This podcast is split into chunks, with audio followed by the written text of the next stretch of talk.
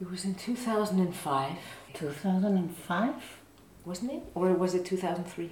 I Have no idea.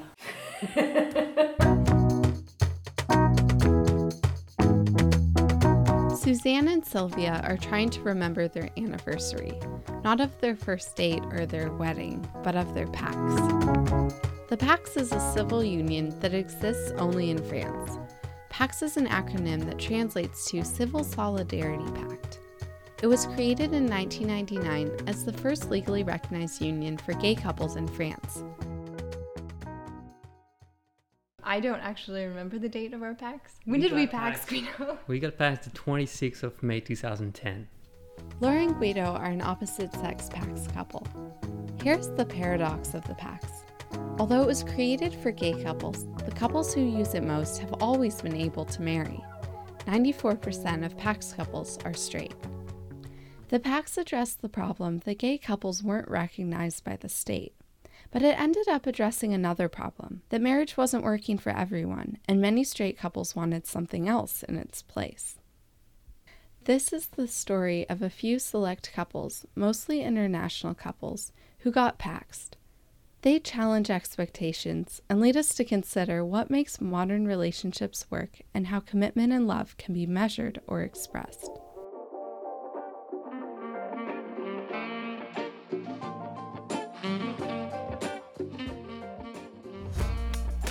Laura and Guido's story began before Laura knew what a PACS was. She was an American tourist in Paris, and she met Guido in front of the Louvre. He visited her in Chicago, and they started a transatlantic relationship.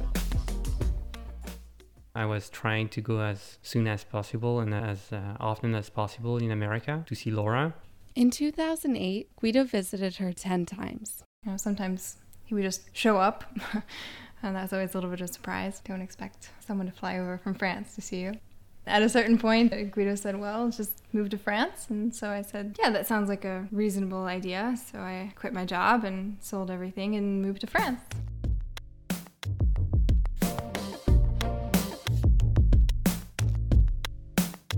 Distance was no longer the problem.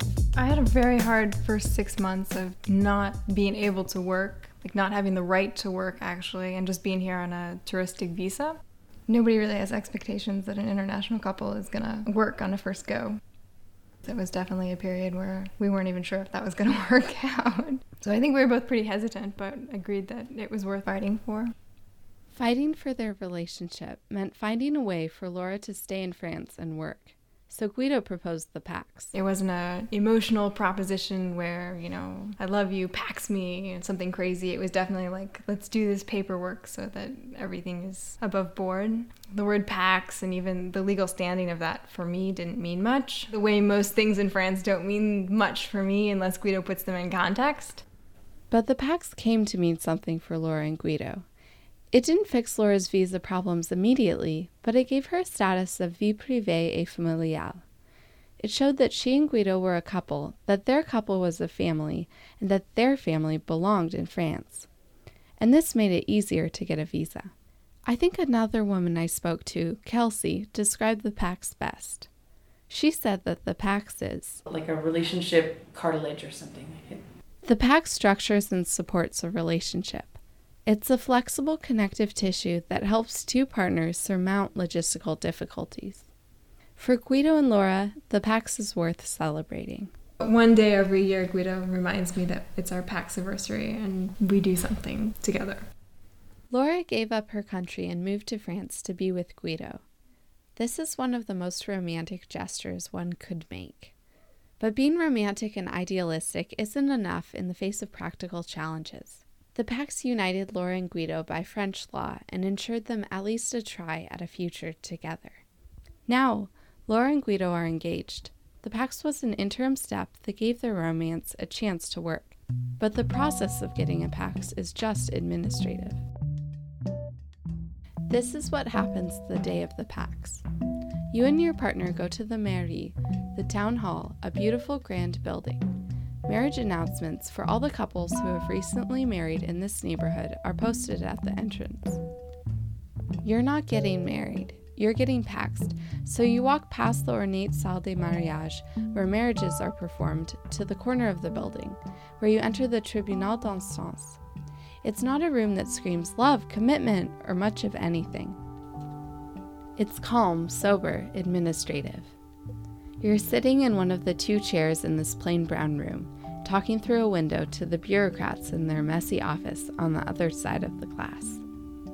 A sign explains the few reasons you might find yourself here civil disputes, guardianship or bankruptcy issues, or the PACS. Valerie and her girlfriend Brigitte are both French women born outside of France. To Valerie, the PACS felt abrupt. So we kind of got dressed up and then we walked over there and then the woman's in jeans and they're getting phone calls and you're just sitting at someone's desk filling out papers and then you leave and it's like 10:30 in the morning and there's no room for anyone else to be there. There's no need for witnesses. Suzanne, who packed Sylvia in either 2003 or 2005, remembered it this way too. And at some point, we looked at each other and said, Oh, I guess this is it. Maybe we should ask her to take a picture. so we asked the woman to take a photo of us signing the paper. And that was it. It's really anticlimactic.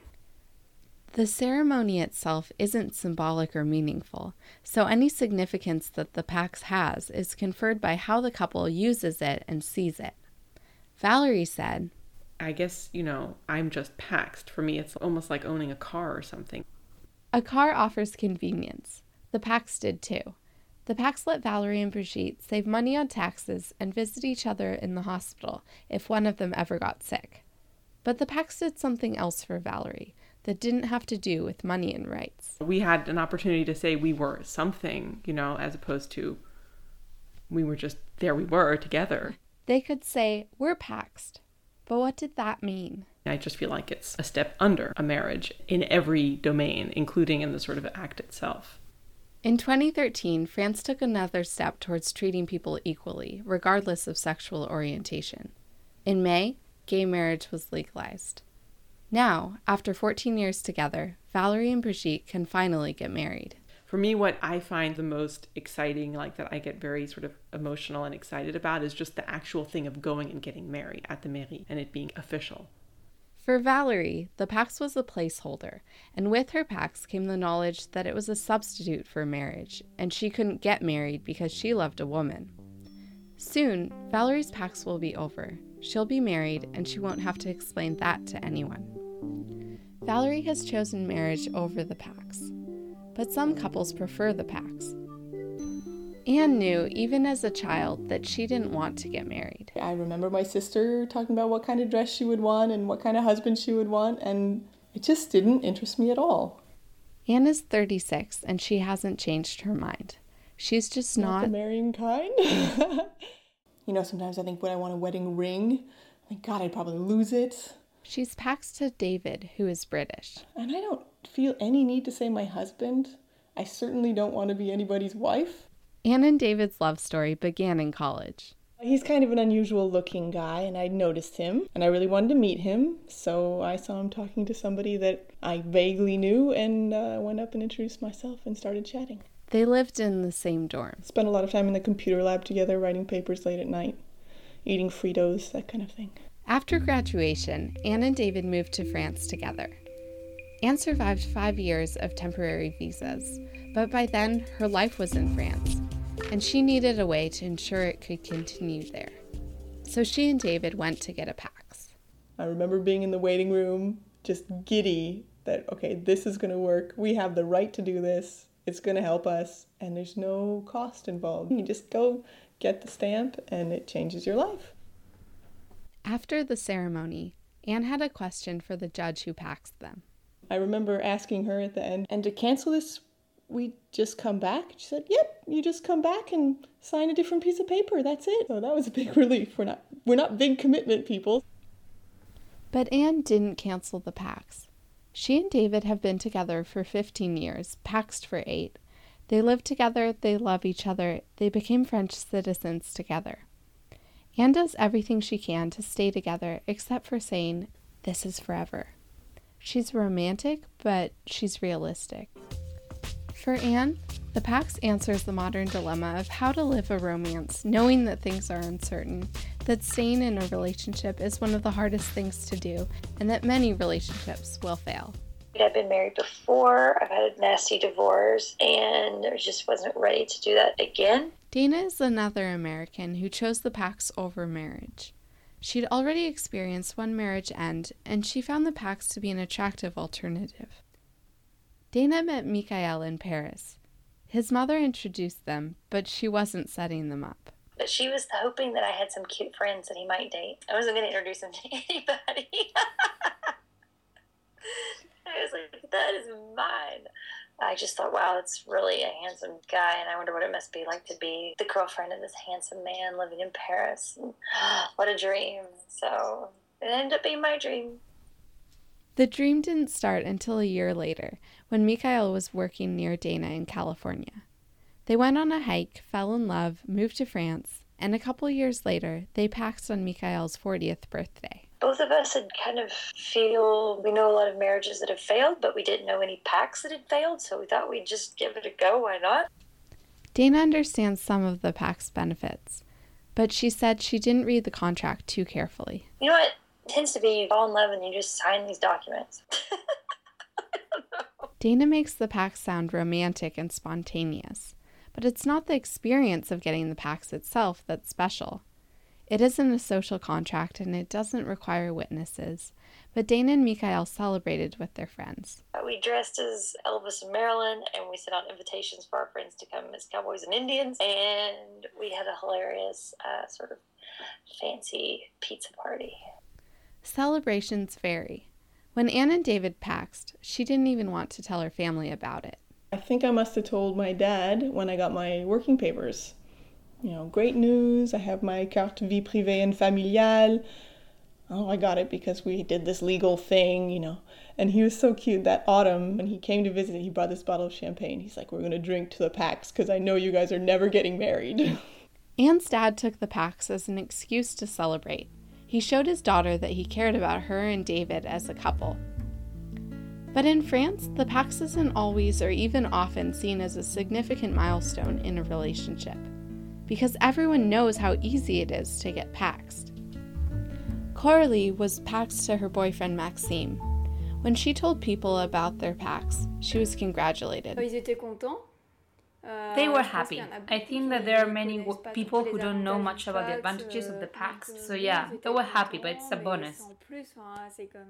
It's like it was a birthday. They're happy for you, but next day it's already forgotten. Another person I spoke to, Chana, had a different interpretation of how people view the PACS. People look at it as, in, oh, it's a cute thing that you've done. It's the icing on the cake, you know what I mean? It's kind of like, oh, they're really in love. Coralie noticed a difference in the reaction to her PACS and to her engagement. Uh, the PACS is really more for economic and administrative advantages than anything else. Euh, it's not seen as the foundation of a family or anything like that, but marriage is. And so when I talk with people and I announce that I'm paxed, people say, yeah, okay, great, bravo. It stops there. But when I announce that I will get married, people are like, oh yeah, and when are the kids coming? Coralie and Maxime canceled their PACS to get married this year. Chana canceled his PACS too, but not to get married. He and his ex girlfriend got a PACS a few months before his daughter was born. After four years, they undid it. You have to go in with a written letter signed by both parties uh, to the tribunal. And uh, you pretty much just show up and you depose this letter, and then they print out the, the, the end of the PACS for you. Basically, it's done immediately. Ending the PACS was the easiest part. It's more dramatic when there's a young child involved as well, and uh, she was three and a half at the time. Chana's ex girlfriend moved to America with their child, and now Chana only gets to see his daughter sometimes. To be an international couple is to take risks, to live dangerously, and even though Chana has experienced the fallout of that, he would still recommend the PACS. As opposed to marriage, it's designed for that spontaneity. Uh, if you have a coup de folie, as they say in French, a moment of madness, and you want to do it, then do it. And if it doesn't work out, then you can undo it. Maybe this is how the PACS is fit for modern society. The PACS didn't define their union, and it didn't define the end. Channa told his friends and family that his relationship was over, not that the PACS was over. That was the legal detail that only mattered on official paperwork. Paxed isn't a label that comes up very often, even when you are paxed. To make fun, like say, hey, he's my PACS. I say he's my partner. And when people ask, like, are you engaged or something, I say, yeah, we have a PACS. There's no real meaning, so I don't really say PACS is just to make fun. That was Diane, who is paxed with Roman. When she and the other PACS couples aren't joking, they use the words copain, copine, compagne, compagnon, petit ami, mari, and these words connote love and partnership, but nothing in particular about the PACS. No matter what sticker you put on it, whether it's a PACS or a marriage, it's only the relationship anyway. It sounds simple when Chana says it's only the relationship anyway, but it's revolutionary. This idea that legal and social promises and responsibilities don't change anything fundamental about a relationship. The relationship is what matters. Roberto is paxed to his boyfriend and doesn't find marriage appealing. I asked him how marriage is different from the PACS.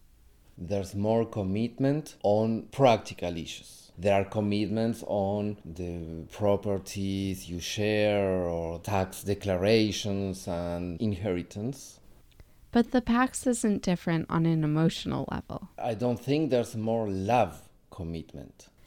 Commitment is when a couple stays together despite the obstacles, when they know they're in love and they work to stay that way. It can be expressed but not measured.